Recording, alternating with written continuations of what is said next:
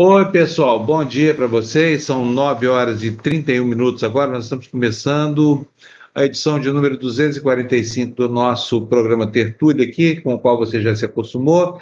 É um espaço para a gente refletir e se posicionar todo santo dia aqui, logo no começo do dia, em relação aos temas que estão sendo debatidos pela sociedade. Né? E hoje é inevitável. O tema que está sendo debatido pela sociedade é assim o que aconteceu no Congresso Nacional de ontem para hoje. Né? Nós tivemos lá a eleição de Arthur Lira, essa coisa toda, tudo bem. Quer eleger o cara é, que tem compromisso com, com, com, o seu lado político, ótimo. Mas daí é começar a encher cargos importantes do Congresso com os pares do parlamento, sabe? Bia Kiss na Comissão de Constituição e Justiça, tenha a santa paciência. Como é que pode uma coisa dessas?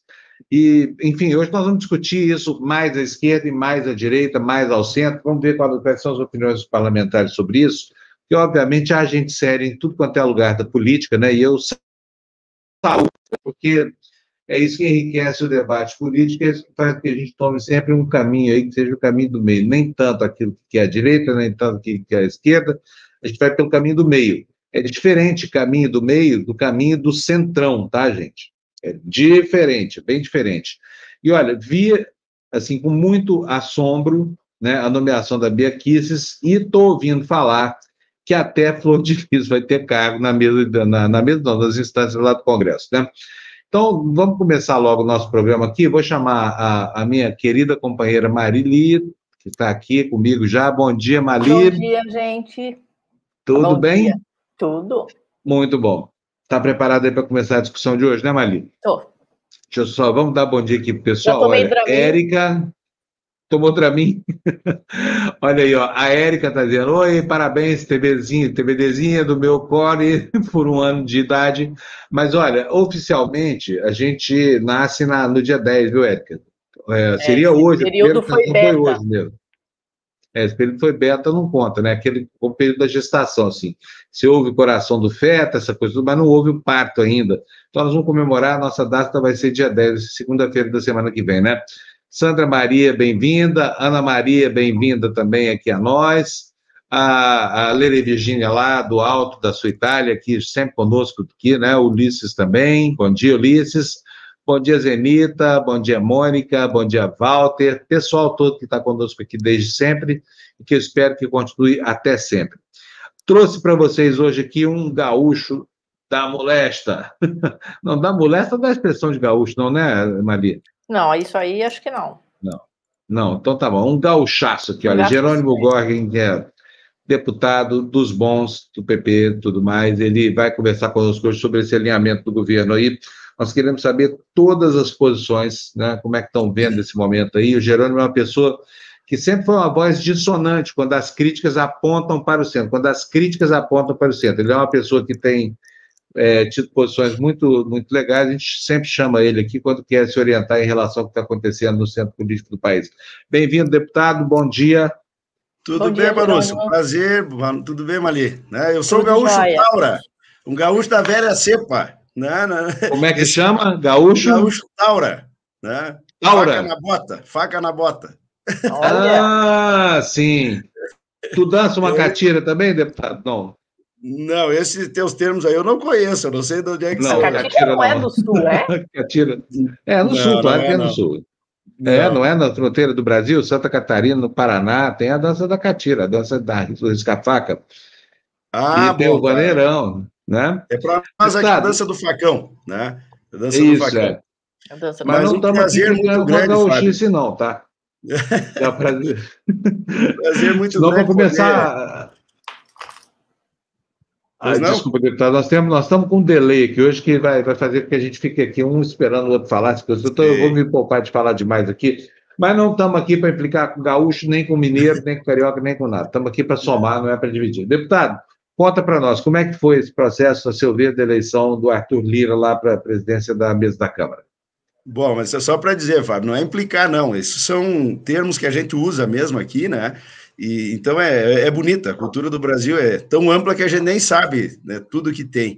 Eu, eu não tinha participado do programa esse ano ainda, eu quero aproveitar para mandar um abraço a todos os que nos acompanham, né? E, obviamente, desejar um, um bom ano.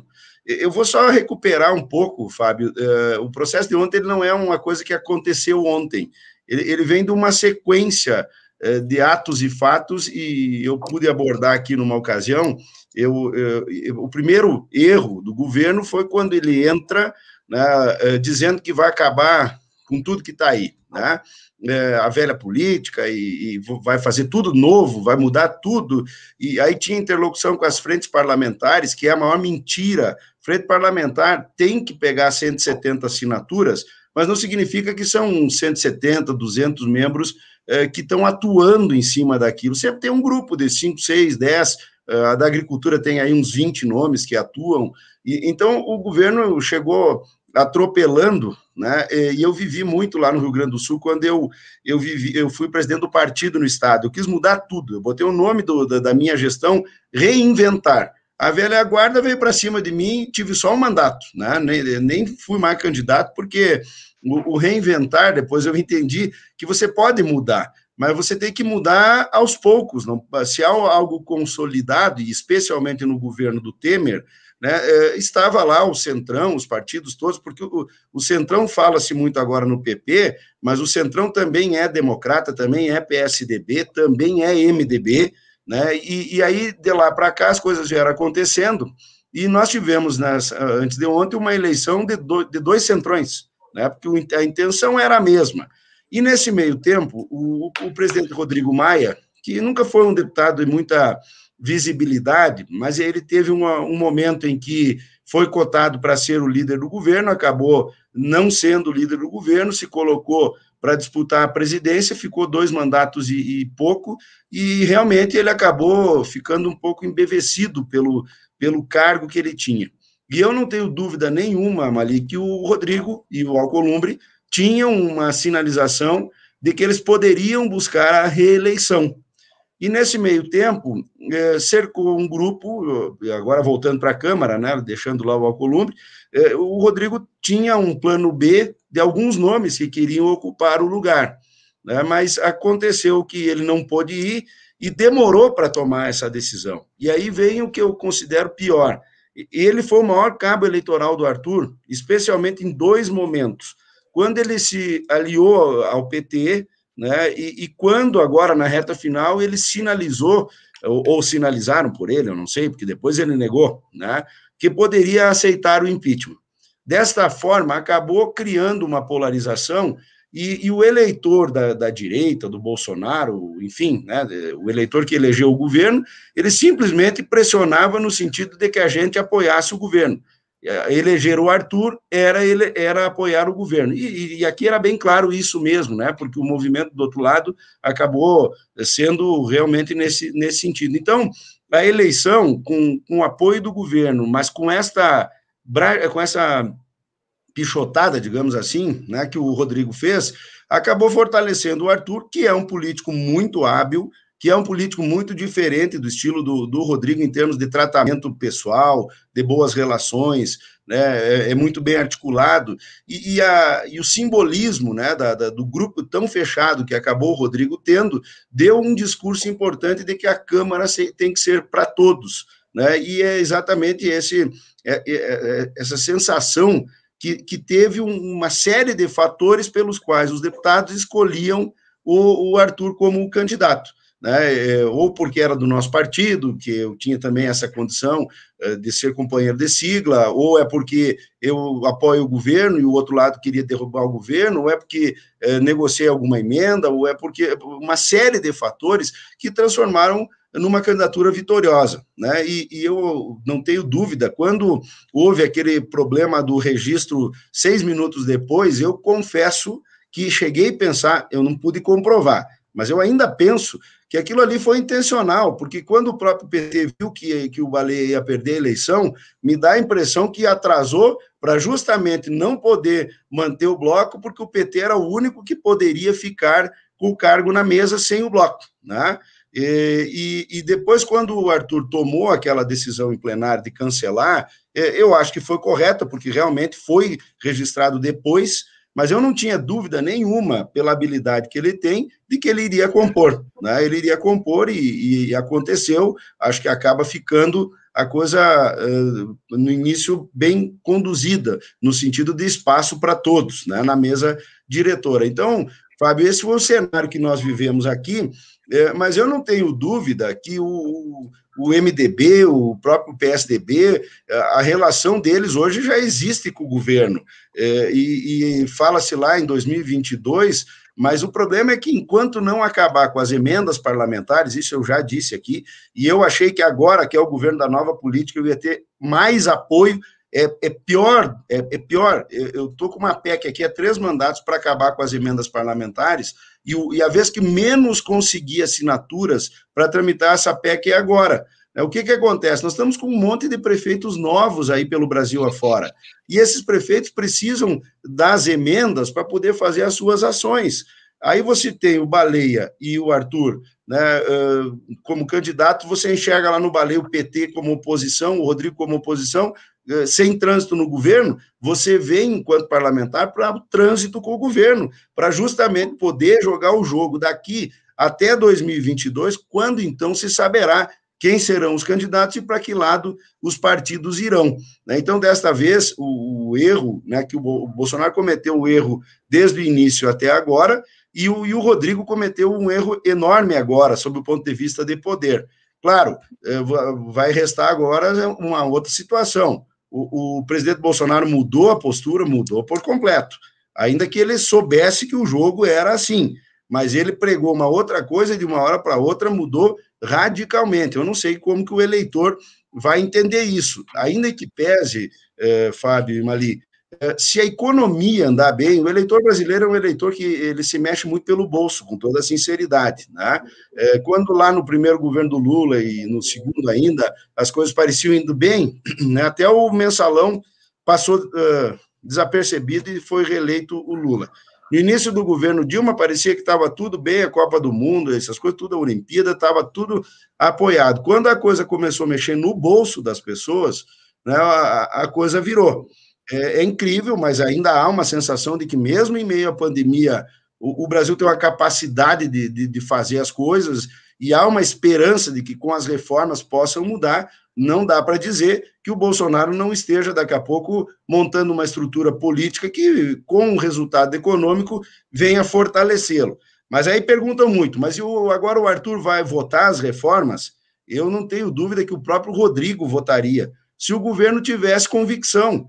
O, o problema das reformas não é um problema do Congresso, é o governo que não sabe aquilo que quer efetivamente, né? Uma hora fala-se numa outra reforma, mas sempre vem a CPMF. Estou dando aqui um exemplo né, dessa crise interna que o governo tem. Então, o governo agora criou um ambiente político que ele precisa se organizar.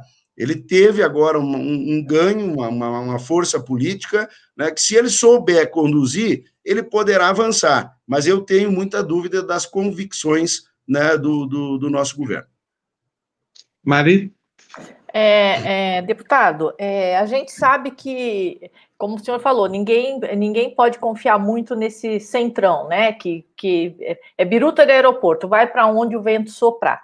É, tem muita gente analisando que o presidente teria ficado refém do centrão e que a hora que esse dinheiro prometido e esses cargos prometidos não saírem, é, muitos apostam até em Lira botando o impeachment em votação. O senhor acredita nisso?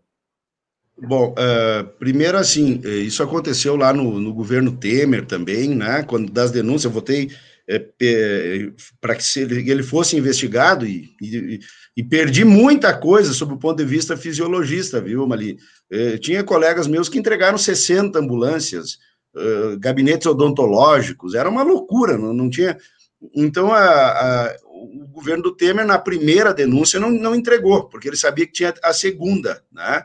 Eu, por enquanto que eu percebo aqui, eu não sei quais foram os acordos feitos, mas há um clima de, até aqui, é, cumprimento. No entanto, isso é normal, não é, não é por causa de agora o Bolsonaro, mas a turma demora um pouco para entregar, né? Até para poder é, segurar o, a, a fidelidade de alguns, né? Porque também se entrega tudo agora, quando vê, já tem que pagar a conta de novo, né?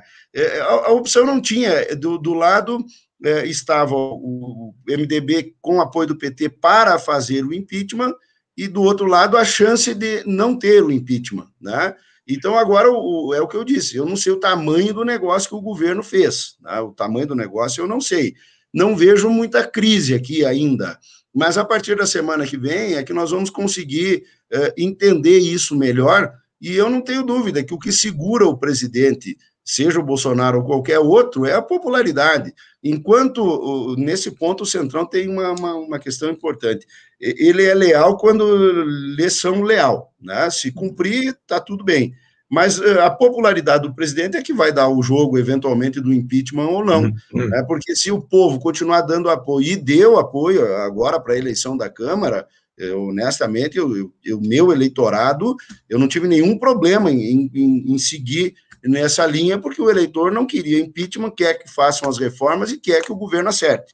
Né? Mas enquanto tiver popularidade, eu não tenho dúvida que não serão os não pagamentos né, que, que vá derrubar o governo.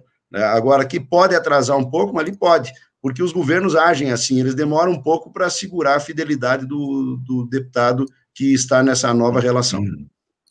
O deputado, eu, por exemplo, aqui não tenho nenhuma dúvida mais que não vai haver processo de impeachment, entendeu? Acho que vou até arquivar esse assunto aqui na minha, é. na minha cesta de temas, porque isso é uma miríade, a gente está olhando lá para frente com olhos de quem acha que isso é possível.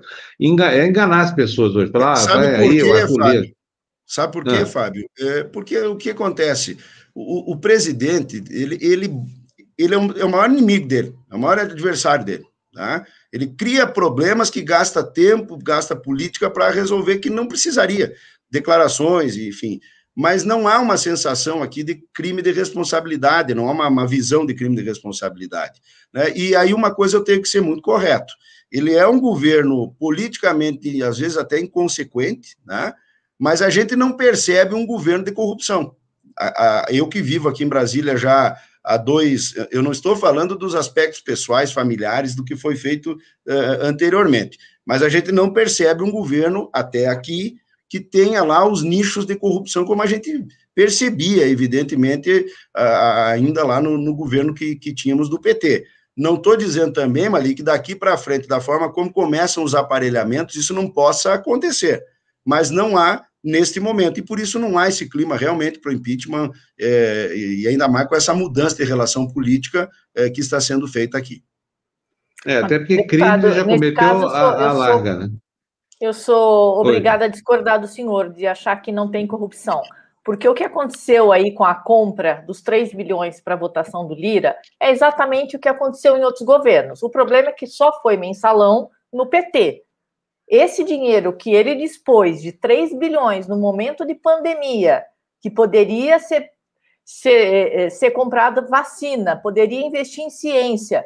Se isso pra, não é crime de responsabilidade, não é corrupção, que mais a gente precisa ver? Aí teríamos que ter tirado todos os presidentes para trás. Porque isso Exato. aconteceu. Mas tiramos, é, né? Tiramos por. Não, mas não foi por causa de emendas, né? Emendas é constitucional. Isso é, um, é uma questão constitucional. Por isso eu falei. Então vamos acabar com as emendas. Pode não ser. É, o problema é moral, não, não é legal. É isso que eu quis dizer. A Dilma fez, o Temer fez muito, é, o Bolsonaro fez, o Fernando Henrique fez, o Lula fez. Né? E isto é, é assim, especialmente em inícios de mandato, quando os governos estão assumindo e acabam os deputados novos chegando aqui, dão um carinho para os deputados, enfim, isso não é ilegalidade, pode discutir sob o ponto de vista moral, mas não sob o ponto de vista de, de é. ilegalidade, não. E ainda que fosse crime, eu concordo com tá o deputado, aqui, crime não é. Quem está é. falando aqui é um deputado que luta para acabar com as emendas, porque a hora que não, você. eu não estou dizendo, eu não estou dizendo que não é legal. Eu só estou dizendo que eu, eu vejo assim, eu acho que muita gente vê, e talvez o Congresso veja algumas mesmas práticas de ângulos diferentes. A história da é, pandemia é que, tem muito turista aí dizendo que foi crime de responsabilidade, deputado. Ele disse não Olha, na compra de vacina. Isso é crime pois contra é, a humanidade. Mas sabe o que acontece? O, a questão é a seguinte: o Congresso olha para isso e, e, não tem vontade de processá-lo. Essa que é a questão. Crime tem a vontade, não, ele não precisa cometer mais nenhum crime. De que quiserem caçar o Bolsonaro, pode escolher. Tem 62 denúncias de prática de crime contra ele que o Congresso acha que não vale a pena tocar para frente. é julgamento político, né? Infelizmente é, não é a questão jurídica só. Agora, de, é, deputado, deixa eu dar Fábio, o Fábio sintetizou ah. bem o ambiente que eu estava tentando passar aqui. Né? Nós temos um ambiente econômico com perspectiva de avançar, de, de, melhorar, há um entendimento de que o impeachment geraria apenas uma crise política a mais, e eu volto ao que eu disse. Agora o governo criou uma base de apoio que não é tão leal assim, não, no meu ponto de vista, né? Mas ele criou. Se ele souber conduzir politicamente, ele pode avançar. E aí você sabe que lá na frente pode ser reeleito, não reeleito, enfim. Uh, o meio político errou muito na, na pandemia agora, muito, todo mundo errou. Né? Não soube se posicionar e deixou o cidadão atônito. Né? Eu, eu, eu como cidadão, eu, eu me assusto né? Com tudo que está por aí. A minha família foi vacinada com H1N1 com vacina falsa, toda a minha família. Né? E já estavam vendendo, vendendo vacina da Covid falsa já por aí. Né? E aí eu estou com um projeto para punir a venda de vacinas, álcool gel falso, e eu não consegui, né, na, na, legislatura anterior, aprovar. É, então, aí, aí eu volto, né? Então, o Rodrigo acabou priorizando as pautas que ele queria e deu ao Congresso uma sensação de sufoco.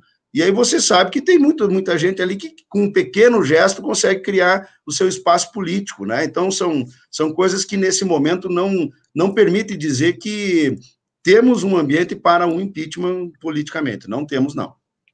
É isso aí, concordo com essa. O Congresso não quer, não tem, não tem crime. Fecha os olhos eu, Desde o começo achei que não ia passar esse impeachment, não ia haver, desde lá do primeiro, porque eu acho que enquanto a, a política do Paulo Guedes tiver uma chance de se concretizar, eles não vão cair.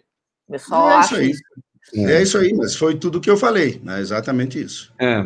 Exatamente. É, deixa, vamos passar para um outro assunto agora. Eu queria a opinião do deputado. Deixa eu até mostrar aqui uma coisinha que eu achei muito curioso. Isso aqui, olha, é a deputada Flor Delis na, na minha tela. Vou até aumentar isso aqui para vocês verem aqui. Olha aqui, ó. Isso aqui eu achei que fosse gozação, né? Aí, veja só. Vencemos. Agora a Câmara terá voz. Flor Delis, não sei o que mais. É, então, o, o, o, o, deputado teve acordos estranhos. Agora, daí a transformar esses acordos em plataformas para seguir governando a Câmara, olha, Flor Delis e Bia Kiss é mais ou menos a mesma coisa, com a diferença que uma matou o marido, a, a outra ainda não. É, mas a Bia Kiss, na Comissão de Constituição e Justiça, é um assinte ela é processada por prática de fake news, ela apoiou aquele movimento esdrúxulo lá contra o, o, Congresso, ela é antidemocrática, ela fica o tempo inteiro conspirando contra a Constituição, que ela vai tentar defender agora na Comissão de Constituição e Justiça. Deputado, me dá a sua opinião sobre isso, pelo amor de Deus. Fala para mim que eu não estou ficando doido, que, que, que é isso mesmo, que ela vai presidir a CCJ. A, a Bia parece-me que sim, mas a Flor de Lis não. É, a, Bia, né? a Flor de Lis não, a Bia quis. Não. É, é, a Bia quis, né? É, só para também deixar claro, porque senão deixamos aqui o seguidor em dúvida. Me parece que sim, mas é. aí veio aquilo: o PSL é o maior partido do, do Congresso. E agora, na hora de fazer o acordo, ali, eles se uniram de novo. Né? Eles, eles se uniram de novo. E, e, e esse, essa, esse pragmatismo deles, pelo tamanho que eles têm, a, acabou. Eles vão ocupar quatro comissões. É um direito regimental que eles têm. Né? É, enquanto brigados estavam, talvez fossem atropelados pelo sistema, mas agora criaram um ambiente de unidade que lhes dá esse direito, né? E, e a Flor de Lis, é, Panúncio, tem uma situação, ela já poderia, se tivesse instalado a comissão, a, a mesa anterior, ter sido julgada, é, mas ela não tendo sido, ela, ela continua deputada, é uma, é uma vergonha isso, é um absurdo isso, né? Então ela teve o mesmo voto que eu dei, ela teve, ela, ela continua no exercício do mandato, mas isso já veio um jogo lá de trás. E, lembrem que quem segurou lá atrás era a oposição agora, portanto, todos seguraram, pensando, quem sabe, até no voto dela ou de alguém da bancada ligado a ela. Isso, lamentavelmente, existe aqui. Mas nós mas, vamos. Mas o que, que, o senhor achou? O que, que o senhor achou? Porque no PSL tem alguns quadros que são muito melhores do que ela, sem dúvida nenhuma, né? principalmente de respeito às instituições. Essa é a, essa é a minha opinião. Queria conhecer a sua. O que, que o senhor acha alguém nomear Bia Kiss presidir a comissão mais importante do Congresso Nacional. É, eu, eu, acho que os quadros do PSL, falo isso com muita franqueza, eles não trouxeram, eles trouxeram número para cá, mas não trouxeram qualidade para o Congresso. Por isso que essa coisa da mudança, da renovação, é bastante perigosa também, né? Você traz uh, gente que às vezes não, não tinha estatura para cumprir o cargo, mas representa uma parte da sociedade. É, com certeza deveriam ter outros nomes, eu não veria muitos, não. Né? É, alguns nomes nós teríamos, poderiam ocupar esse espaço. Mas há um grande problema aqui também, Panúncio. As pessoas que querem fazer a boa política, que têm posição crítica, como eu procuro ter, em geral ficam muito isolados né? Porque a gente não é chamado para a hora das reuniões, a gente não é chamado para a hora dos acordos, porque sabe que nós não vamos aceitar ou nós vamos dizer. Então, esse é um problema. Né? É, eu agora votei contra o fundo eleitoral. Eu, eu, eu não tinha o dinheiro do fundo, meus concorrentes deputados tinham 2 milhões e meio. Né?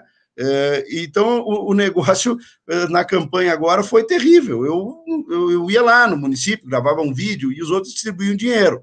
Só que o que é mais grave, Fábio? Ninguém lembra disso. Alguém vai deixar de votar num colega deputado porque ele votou a favor do fundo e votou e, e tinha 2 milhões e meio para gastar? Não vai.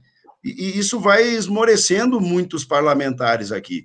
Né? Eu, com certeza, eu, eu não acho a deputada Bia, com toda sinceridade, adequada ao cargo que terá. Né? Agora, dentro do que é o acordo político, o regimento, a regra do sistema eleitoral, o PSL tem o direito de fazer essa indicação e ela internamente deve ter tido a força suficiente para ser o nome indicado.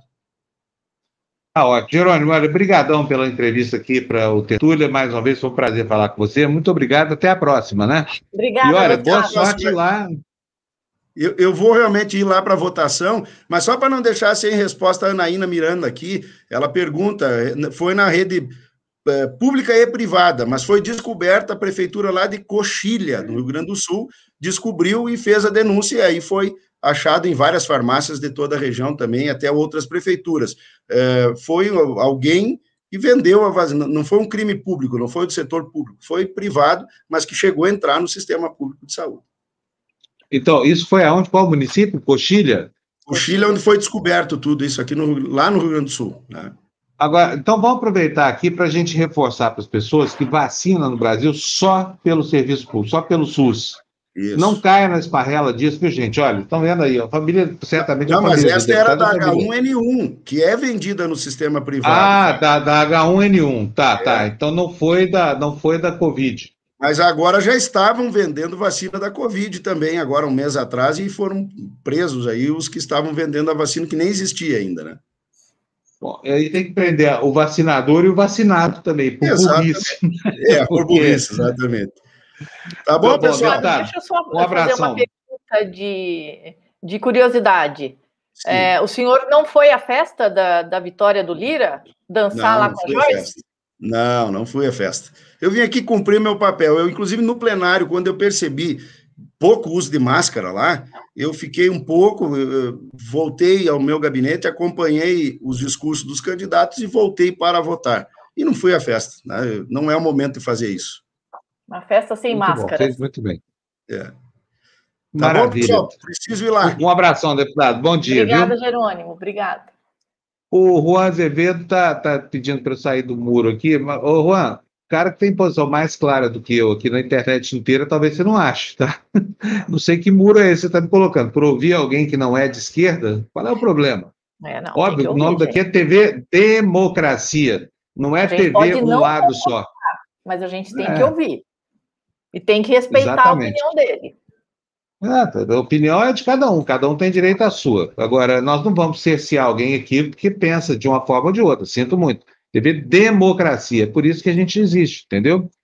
E o que mais? Ah, deixa eu agradecer aqui já os superchats, as participações, essa coisa toda, enquanto o doutor Paulo Saldiva não entra.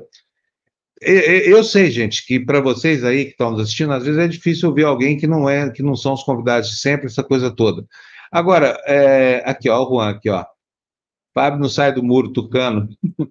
Por quê? Por que, eu sou tucano? Não estou entendendo isso aqui. Não sou tucano, não. É, olha aqui, ó. Regina Povo fala aqui, ó. Vergonha desse Congresso. A, a, a Suzana, Suzana está dizendo aqui, ó.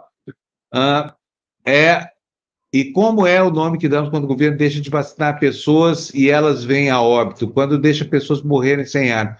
Como podemos. Para mim, viu, gente, isso é tudo crime bárbaro, é crime contra a humanidade. Por isso que a gente fala de genocídio aqui, tá? Antes que me chamem de tucano de novo aí, a minha posição é muito clara com relação a isso. Só que o Congresso Nacional faz assim, ó. Ó, não quer enxergar, tá? A Dilma não tinha crime nenhum que, na, na, Uma coisa que a gente tem que engolir, né, Fábio? Tem que engolir porque é verdade, porque uma coisa é ser moral, outra coisa é ser ilegal. O que eles estão fazendo ali não tem ilegalidade. Então, é o sistema político que a gente tem hoje. Ou a gente é. briga para mudar isso, ou a gente vai continuar vendo a boiada passar. Pois é, olha, eu, eu, eu queria, já tem falado, tem insistido, tem uma cena no, no, na Casa dos Espíritos, o livro da Isabel Allende, que é uma cena muito bonita. É o momento em que o, o, o senador, já senador Esteban Trueba, é, é, já está instaurada a ditadura do, do Pinochet, essa coisa toda, e o senador, ainda se arrogando muito poderoso, vai procurar a neta que acaba de ser presa. E aí ele é desautorizado por um soldado do, do, do, exército que fala com ele como se ele fosse um merda qualquer, assim que livro deixa a coisa. Pois é o que vai acontecer aqui no Brasil, tá bom, gente? Esses políticos estão brincando aí com, com, com o Bolsonaro, que é um fascista empedernido, que tem um governo notadamente fascista, que não esconde seu ímpeto é, homofóbico, racista, é, machista e tudo mais, vão brincando com isso. Vão brincando com ditadura e com ditador. Vocês vão ver onde é que nós vamos parar. Todos esses que estão aí hoje babando o ovo de Bolsonaro, que tem poder, e não tem mais nada, né? Bolsonaro só tem poder. Ele não tem dignidade, ele não tem nada, não tem nada. As pessoas olham para ele e falam: olha, é um toscão aí, alguns se identificam com ele, essa coisa toda. Mas vão brincando com isso, para vocês verem o buraco em que vocês vão cair, tá? Nós aqui estamos todos preparados. Agora, quem acha que vai ganhar com isso está tão enganado, tão, tão, tão desmesuradamente equivocado, viu, Mali? Você é. não tenha dúvida que essa gente vai se arrepender ainda. Pode levar muito tempo, mas vai se arrepender. O fato de nós termos aí 220 mil mortos, né? E contando, e contando, esse inferno, a média subindo, subindo, subindo, por exemplo, se isso não é um crime, se isso não é um crime doloso, adredemente construído pelo governo federal, eu não sei mais o que é crime, sabe? O Brasil é um país tão miseravelmente é, malfadado na sua sina de não ser nada, que hoje a gente esqueceu o que é valor à vida. Antes a gente chorava por uma morte. Hoje em dia nós temos 240 mil na cidade média, de um cidade de porte médio, e a gente não tem lágrimas mais para chorar. Eu vou falar com alguém que entende tecnicamente dessa situação agora, que é humano o suficiente para contrabalançar as desumanidades que nós temos visto até agora aqui no programa. Doutor Paulo Saldiva, bom dia e bem-vindo aqui no nosso Retura, doutor Paulo. Bom dia, como é que vocês estão? Né? Bem. Muito, Tirando que está ruim, o resto está tudo bom, doutor Paulo. Eu estou meio desanimado, eu já, já cancelei minha assinatura de 2021. Eu vi os primeiros pois é. e não estou gostando muito, não. É. Pois a gente estava falando disso aqui hoje, doutor Paulo? Melhor que fazer. Chama o... desalento, né? Desalento, é. distopia. O nosso horizonte está muito ruim. E eu acho, ao contrário do que vinha achando até bem pouco tempo atrás, que o Bolsonaro é talvez o político mais bem sucedido do país, porque eu nunca vi nenhum político que tem um governo deplorável e horroroso como esse, amealhar tanto poder e ter tantos iguais lá no Congresso e na sociedade para defender e fazer crescer, viu, doutor Paulo? É, é, eu, eu, eu, não consigo, eu não, vou falar agora como uma pessoa, um cidadão comum, porque eu não tenho, eu não, eu não consigo, eu não sou psiquiatra, né? É, mas o, o eu acho que tem um grupo, sim, de brasileiros que se identifica legitimamente com, com a ideologia do Bolsonaro, dessa forma. E quanto ao Congresso, eu acho que eles não. Não que eles se identifiquem com o Bolsonaro para aderir ou para não aderir, eles se identificam com qualquer coisa que dê a eles uma oportunidade, uma vantagem imediata. Alguns têm afinidade ideológica, outros têm afinidade somente consigo mesmo. Ali? É, não, eu queria perguntar para o doutor Paulo como é que ele está vendo é, o avanço dessas novas cepas, da, da pandemia no país e a atitude de alguns governos que se recusam Ah, eu sei que apertar eh, lockdown mexe com a economia, já tem muita gente passando fome, mas a gente sabe que essa é uma discussão, doutor Paulo, que deveria ser em outro, outra esfera. A gente devia lutar para que o Estado desse condições para isso. Como é que o senhor está vendo essa pandemia e o que nos espera aí na frente? Olha, sendo bem claro, eu não consigo fazer uma previsão, acho que ninguém sabe ainda, né? Porque, evidentemente, esse vírus ele está sofrendo mutações, aparentemente algumas não conferem maior contagiosidade, é, mas é, como aconteceu com algumas com as cepas inglesas, com aquela que está circulando em Manaus, as pessoas que eu conheço de Manaus, médicos que estão tratando, eles dizem que essa cepa tem é, um tempo entre os sintomas e o, e o, agravamento um pouco maior. Então, isso está sendo testado. É, algumas dessas cepas têm menor, já, é, digamos, sensibilidade aos anticorpos produzidos pela cepa original com que as vacinas foram construídas, significando que talvez nós tenhamos que, ao longo do tempo, adaptar as vacinas para as novas cepas dominantes, assim como a gente faz com o vírus da influenza. Nós tomamos a, a, a influenza, é, a vacina da influenza num ano, e no ano seguinte teremos que tomar a vacina de novo para é, nos imunizarmos contra a cepa que está circulando no momento. Isso tudo é uma especulação, mas enquanto não houver uma vacinação global, o vírus vai continuar se dividindo e, consequentemente, a chance dele mutar, das cepas mais agressivas eh, por competição ganharem espaço e deslocarem as outras, isso acontece. Acontece com resistência bacteriana e o vírus pode fazer também em relação aos anticorpos que lhes são dirigidos. E isso, e aí, isso pega do outro lado o mundo numa situação que ele não estava preparado. E, o, e é uma decisão difícil para qualquer governante. O que acontece é que é, esse, esse tipo de discussão ela não é feita de forma transparente, colocando todas as dificuldades que existem é, no momento. Então, existe uma discussão não baseada no entendimento ou numa decisão com o menor dano possível, e sim baseado na imposição de vontades que nem sempre é, é, são, é, digamos, coerentes com, esse, com o que você precisa fazer agora. Ou seja, o vírus sabe o que faz direitinho e os nossos governantes, eles não conseguem tomar uma decisão única, eles não sabem o que estão fazendo. Fechado o seu áudio, Fábio. Quando o senhor falava em centenas de milhares de mortos lá para trás, e a gente até olhava aquilo pensando o seguinte: nossa, mas será que vai chegar isso? Vai haver uma hora em que o governo vai tomar juízo, vai botar o mecanismo para funcionar. Nós temos o mecanismo aqui, temos o SUS, temos a tradição de vacina, mas isso acabou não acontecendo. O que está acontecendo hoje é que nós não temos vacina nem para vacinar metade da população com a primeira dose. Eu queria saber do senhor qual é o prognóstico que o senhor vê no horizonte agora, com base na, na atuação testada do governo já nesse momento de segunda onda, essa coisa toda, doutor Paulo. Veja, o, o governo, ele, ele não. É, você não tem ideia. É, é, agora anunciaram que viriam, viriam mais insumos para Fiocruz, 8 milhões de vacinas. Né? Só que não, não chega em fevereiro, chega uma parte agora, em, em fevereiro, e as outras vão chegar no final do semestre. E, e, e o número hoje disponível, enquanto não se tem a capacidade de produção é, local, que vai acontecer, mas as fábricas estão sendo montadas, a do Butantan ainda está em montagem. Então, enquanto não houver essa fábrica, você vai ter que invasar, né? E você não vai produzir a, a, o, insumo farmacêutico ativo, né? É, aqui.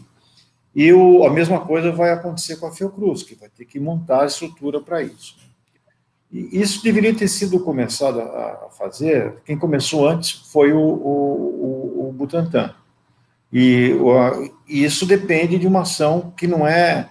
Que, que se, aí seria o papel do Estado como investimento próprio. O Brasil também é, colaborou muito para quebra, para impedir a quebra das patentes é, das vacinas.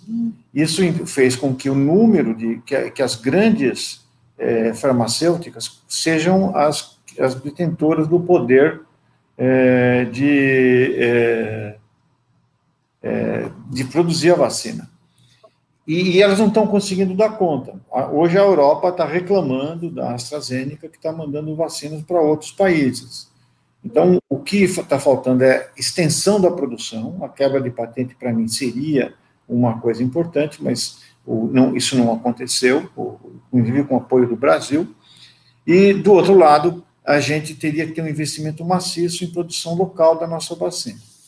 E, principalmente, nos prepararmos para o caso, para a possibilidade de que esse vírus tenha que ser, se ele for mutando, enquanto ele não parar de circular, e as vacinas vão reduzir a circulação do vírus, sem dúvida, enquanto estiver circulando, poderão surgir mutações adicionais que nós rapidamente deveríamos produzir é, soluções para o nosso país, como a gente fez, por exemplo, com a vacina da dengue.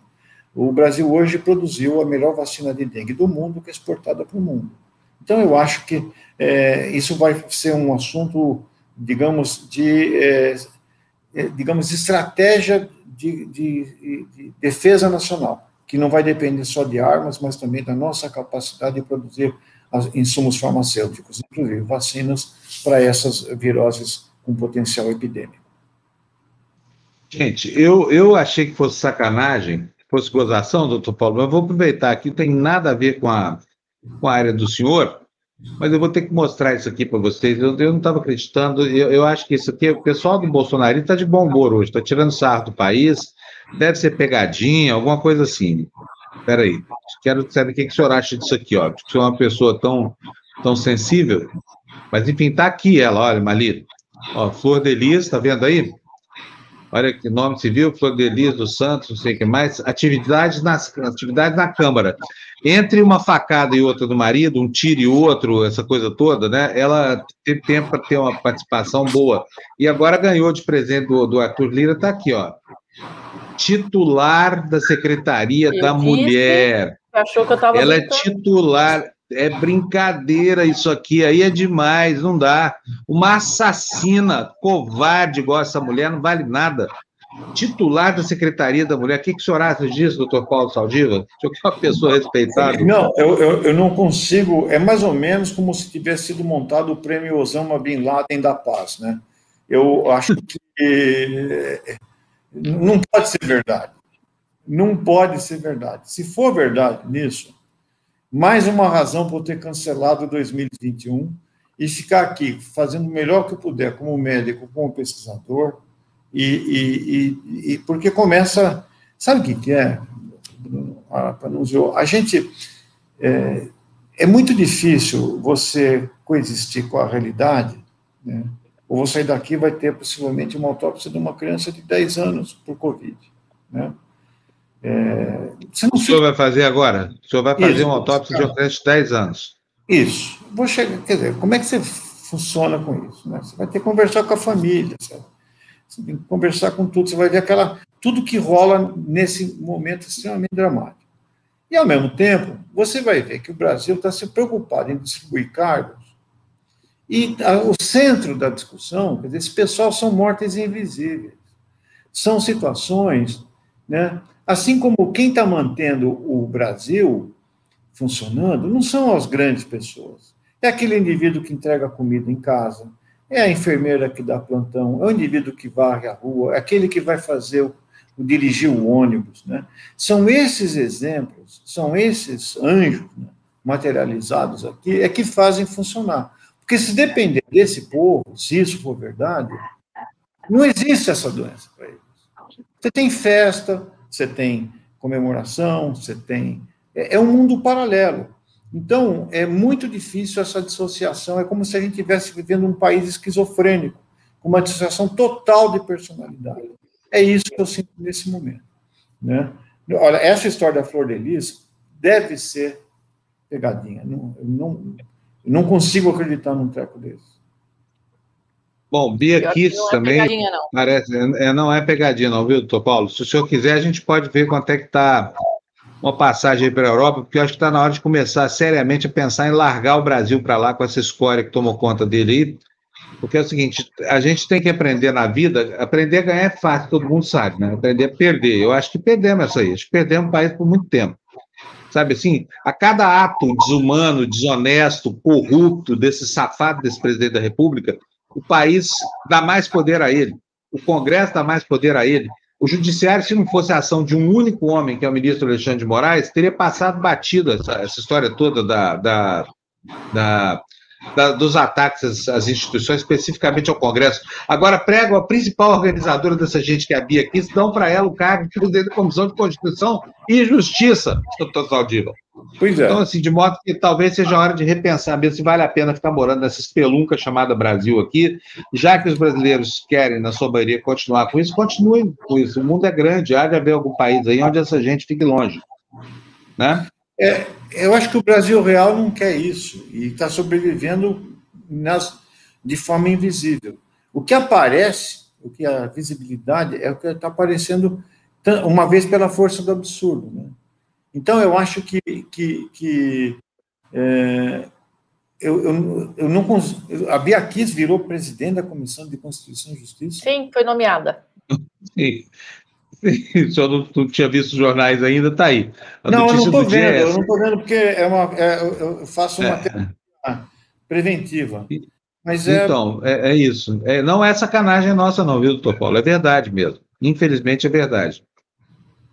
Bom, então, professor, eu acho melhor a gente procurar desenvolver, fazer o melhor possível do ponto de vista individual nas associações que ainda conseguem funcionar e ver se esse esforço, a gente, o Brasil não vai andar que nem uma estrutura única, que nem uma meba, com várias células andando, algumas puxando para trás, outras para frente. E eu espero que o Brasil tenha força para sair dessa e, e reconstruir é, um país que é tão legal. Né? É, o, o, doutor, ontem eu até comentei isso, né? A gente acorda todo dia exausta, querendo desistir, como o Fábio falou, deve haver um mundo tão grande onde essas pessoas não existam. Aí a gente vê uma ação isolada do padre Júlio Lancelotti, que Isso. dobrou a prefeitura de São Paulo a marretada, né? Foi para debaixo do viaduto, marretou e obrigou a prefeitura a dizer que não sabia daquela obra e foi lá e tirou tudo. Então é isso que eu acho que o que o senhor está falando é verdade. A gente tem que pegar na mão de quem está do nosso lado e tentar fazer o melhor de cada um, porque governo a gente não tem. Ou tem aquele que nenhum país merece, né? A, você viu a força daquele exemplo? Né? Quer dizer, é por isso que eu estou dizendo, nós temos que acreditar que existe é, um exemplo desse fez com que, é, que a prefeitura voltasse atrás numa política que possivelmente foi algum subprefeito, algum indivíduo lá que resolveu mostrar serviço e, e aí acontece um absurdo daqueles. É, é, quer dizer, você, a, se a solução for. Podia colocar espeto, né, em vez de concreto, era mais fácil, né, você tornaria mais eficiente até.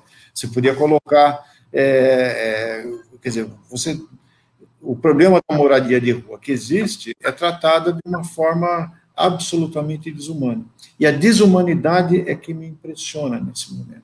A desumanidade das nossas lideranças. As nossas lideranças, elas. É, deveriam ter o, o estoque de compaixão, estoque de princípios mínimos de dignidade, elas estão ficando, de, é, digamos, escassos. Isso é um, um, problema sério para o país, porque senão nós vamos perder, a, a, nós não vamos exigir mais disso das pessoas. Quer dizer, você não vai, você vai exigir, você vai votar não baseado no que a pessoa é como cidadão, mas com aquele discurso que foi tirado das redes sociais onde o indivíduo insere aquilo que está é, tá circulando nos trend topics do momento, e você vai ser governado por uma, por uma inteligência artificial que vai dirigir os destinos do país. Isso é uma das coisas mais é, temer, temerárias, que mais me dá temor no futuro. A gente começar a fazer discurso onde clones de celular vão impingir discursos e, e, e, e fala, quando dezenas se simulam e se, e se fingem que são milhões. Isso é um problema sério que a gente tem que cuidar e saber como é que nós vamos sobreviver a isso. É, eu fico sempre aqui com a minha dúvida, e talvez seja um. se, se, é a seguinte: quem é que está errado? Né? Porque está certo, lugar certo do lado errado da história é uma questão meramente referencial.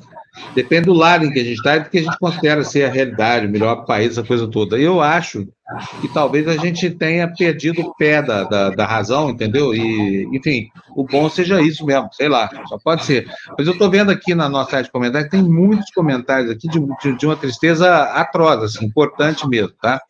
Quero ler um deles aqui, que lembra é, que foi uma. A, a, a, como é que ela chama? A Von Richthofen, lembra que na campanha se falou isso? Que, que a Von Richthofen seria ministra dos Direitos Humanos dos governos de esquerda, e está aqui o Marcelo lembrando para a gente, doutor Saldivori, os bolsonaristas criaram fake news que a Suzane von Richthofen seria ministra dos Direitos Humanos do Haddad, e bota a assassina da Flor de Lis na comissão da mulher. Não sei para fazer o quê. Bom, ou não foi uma entrevista própria sobre questões afetas à área ah, específica de conhecimento do doutor Paulo? Ah, pode fazer, Mali. Não, o doutor Paulo falou aí dessa, desse agravamento tardio. O que, que é isso, doutor? Desculpe. É... O agravamento tardio que o senhor falou. Não, então, o.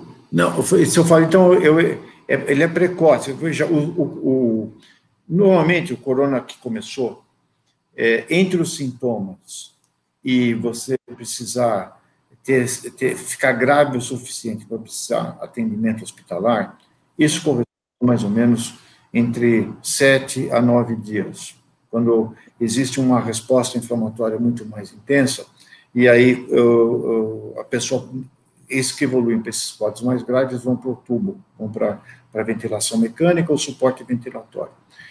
Nesses casos, o, o, do que está acontecendo em Manaus, não se sabe se é um fenômeno da estrutura da, de saúde que está dificultando a entrada nas UTIs, mas o que eles têm notado é que, se o indivíduo ter os primeiros sintomas e desenvolver a insuficiência respiratória que necessita de ventilação mecânica, o tempo transcorrido está cada vez mais curto.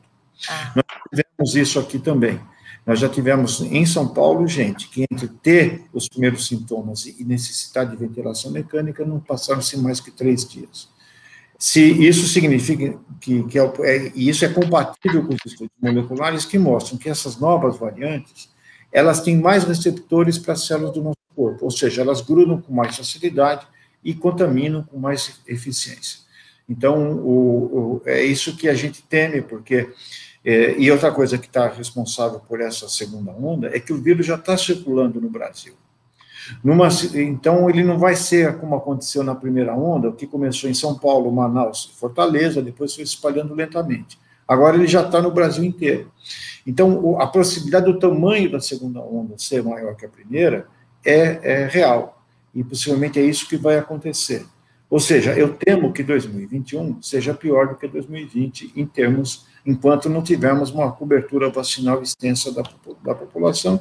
E essa variável, cobertura vacinal extensa, a gente ainda não tem é, uma previsão de tempo objetiva de quando ela vai ocorrer.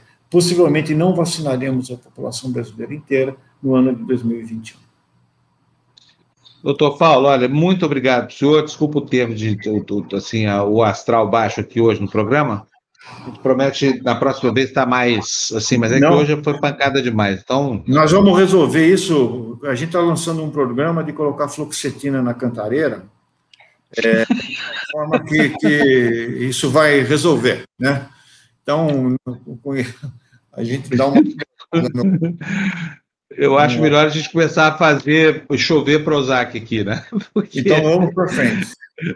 Isso aí, doutor. O senhor falou, está falado. Um abração para o senhor. Muito obrigado, um doutor Paulo. Obrigada, Um abração, aí. tudo de bom. Força lá, vamos lá, gente. Tudo de bom. Tchau, tchau. Até a Obrigada. próxima, viu? Tchau, doutor Paulo. Aqui, ó. Olha quem está aqui, ó. Olha quem apareceu aqui no cantinho aqui, ó. Ah, tem uma cabecinha aí. Tem uma cabecinha aqui, ó. Cabecinha da minha netinha tá aqui, aqui, aqui. Ela tá, ela tá aqui na praia comigo esses dias, não tem babado, não tem nada. Então... Ah, queria, viu? Porque ela tá aqui, ela é muito. Minha netinha é muito bonitinha. De, deixa eu terminar aqui. Senta aqui no colo do vovô aqui, enquanto eu termino o jornal, por favor. Tá, tá envergonhado. Então fica aqui mesmo. É, só para ver aqui, para dar medida da, do desalento, como é que tá? Olha aqui, olha. É, primeiro, vou agradecer aqui a Sirene Oliveira, que nos mandou cinco reais aqui, dizendo que vai para Venezuela. Mas, ô Sirene, aí também é, é alto flagelo, né? Tudo bem, a Venezuela não está em condição de receber ninguém, mas se você quiser fazer o um exercício de, de, de, de alto flagelo, é uma boa mesmo. Cadu, dois reais, insisto, torço pelo show do Corona na festa do Lira. É, o Cadu, se tinha um daqueles 300 ali contaminado, vai feder chifre queimado nessa festa aí, hein? Regabof do Lira, né? Tem mais aí, gente, para a gente agradecer aqui? Não? Então agora eu quero ver aqui as mensagens que a gente recebeu. É, é, eu quero. Não, não lê, não. Aí, Netinho. É, as mensagens aqui que a gente recebeu. Vou começar aqui pela dona Dirce Oliveira, que está falando aqui para a gente. Na TV Democracia, eles vão zombar do nosso bom senso até nos calar e nos colocar no estado de tal incredibilidade que nós vamos achar que estamos em outro planeta. Dona Dirce, eu já estou achando isso, viu? Estou me sentindo no meio de Nibiru aqui, viu? Lerê Virgínia, que mora na Itália, está dizendo para nós aqui, olha, também nós que estamos fora do Brasil queremos ver o nosso país assim. A Ellen, Ellen, que país europeu vai querer um brasileiro com peste de infectado? Pois é, que. Doutor José Aiex está nos dizendo aqui, olha, o velho, o mundo político está cheio de sociopatas, mas agora eles estão tomando, eles estão alcançando posições cada vez mais importantes. A sociopatia está tomando conta da vida pública e o povo está anestesiado. Triste. No dia que a gente entrevistou aqui o doutor Aiex, eu falei para ele, eu tenho a sensação, Mari, de que eu estou na Itaguaí do alienista do Machado. O Brasil virou uma grande Itaguaí, sabe? Não é não? Olha, Brás Santos, eu não estou nem escolhendo aqui, tudo ordem cronológica, tá? De chegada aqui. Bia Kissa, CCJ, é de cair o queixo, está dominado. Está tudo dominado. Você queria falar, Marli? Não, é, eu só fico, eu fico pensando onde é que está aquela classe média ou, ou as, as, pessoas que lutaram contra a, a corrupção, né? Cadê aquele, aquele movimento de indignação da corrupção, né? É uma indignação seletiva que nos levou até aqui, né? É. Porque Olha, Viviane Costa, que... Olha que tristeza, ó, chega, o Brasil acabou. Nunca me senti tão sem esperança e pessimismo. Aí eu fico pensando na, na geração dessa aqui, ó. Hum? Pode ser que ela tenha que crescer e viver sob a sina desse fascismo, desse fascismo aqui que, enfim, né, que está se instalando aí. E quanto pior nos parece, mais forte fica. É uma pena. É isso, vamos nessa, gente. Vamos começar o nosso, nosso dia fora das telas aqui, nosso dia civil, né? Uhum. Fazer o café para essa pequenininha aqui. E nós vamos tocando a vida aqui até que chegue às sete horas de amanhã, de manhã e a gente volte para cá, né? Marcelo Xavier Vieira está nos mandando 50 reais, é meu primeiro superchat no dia do meu aniversário para vocês que nos ajudam a suportar esses dias. Marcelo, olha, muito obrigado, parabéns, parabéns para você. Marcelo é, você consiga encontrar muita alegria e felicidade em meio a essa debacle política que virou o nosso país, tá bom, Marcelo? Muito obrigado pelo presente. Agora, nosso aniversário formalmente, é, não é, eu estou falando aqui, o pessoal me dando bronca aqui, ó. A, a, a Érica fica pé da vida com a minha distração aqui, mas eu tenho que lembrar que eu tenho um pouco de déficit de atenção, isso é normal, tá, gente? Não é quarta-feira, não é segunda-feira, como eu falei, dia 10. Dia 10 foi segunda-feira, quando nós criamos a TVD no ano passado, né? Mas o aniversário é dia 10, vai ser comemorado esse ano na quarta-feira, tá bom? Bora, Mali? Bora. Só deixando um beijo para vocês. Nosso, a obrigado. nossa homenagem ao Padre Júlio, né? Ah, sim, que espetacular. Homem. Que homem, é. né? Foi quebrar pedra lá. Parecia aquele cara né, do. Não é o Jesus da Bíblia, do Novo Testamento. A primeira coisa que faz quando chega de Cafarnaum a Jerusalém, o que, que é? Dá uma de Black Bloc, vai lá e quebra o tempo todo, tá? É o que, que, a gente precisa fazer. E o Padre Júlio ontem deu uma de Jesus no Templo dos Vendilhões. Muito bom, Padre Júlio, parabéns para o senhor. Mari, beijão para você. Pessoal, beijo, beijo para você. Fala tchau, tchau, tchau fala para assinar o tchau, canal, gente. tocar o sininho, como é que é? Fala aí. Tchau. Toca o sininho e, e, e escreve e se inscreva no canal e dá link. Tá bom. Um beijo para vocês, meninos. Tchau, tchau, tchau. Até amanhã.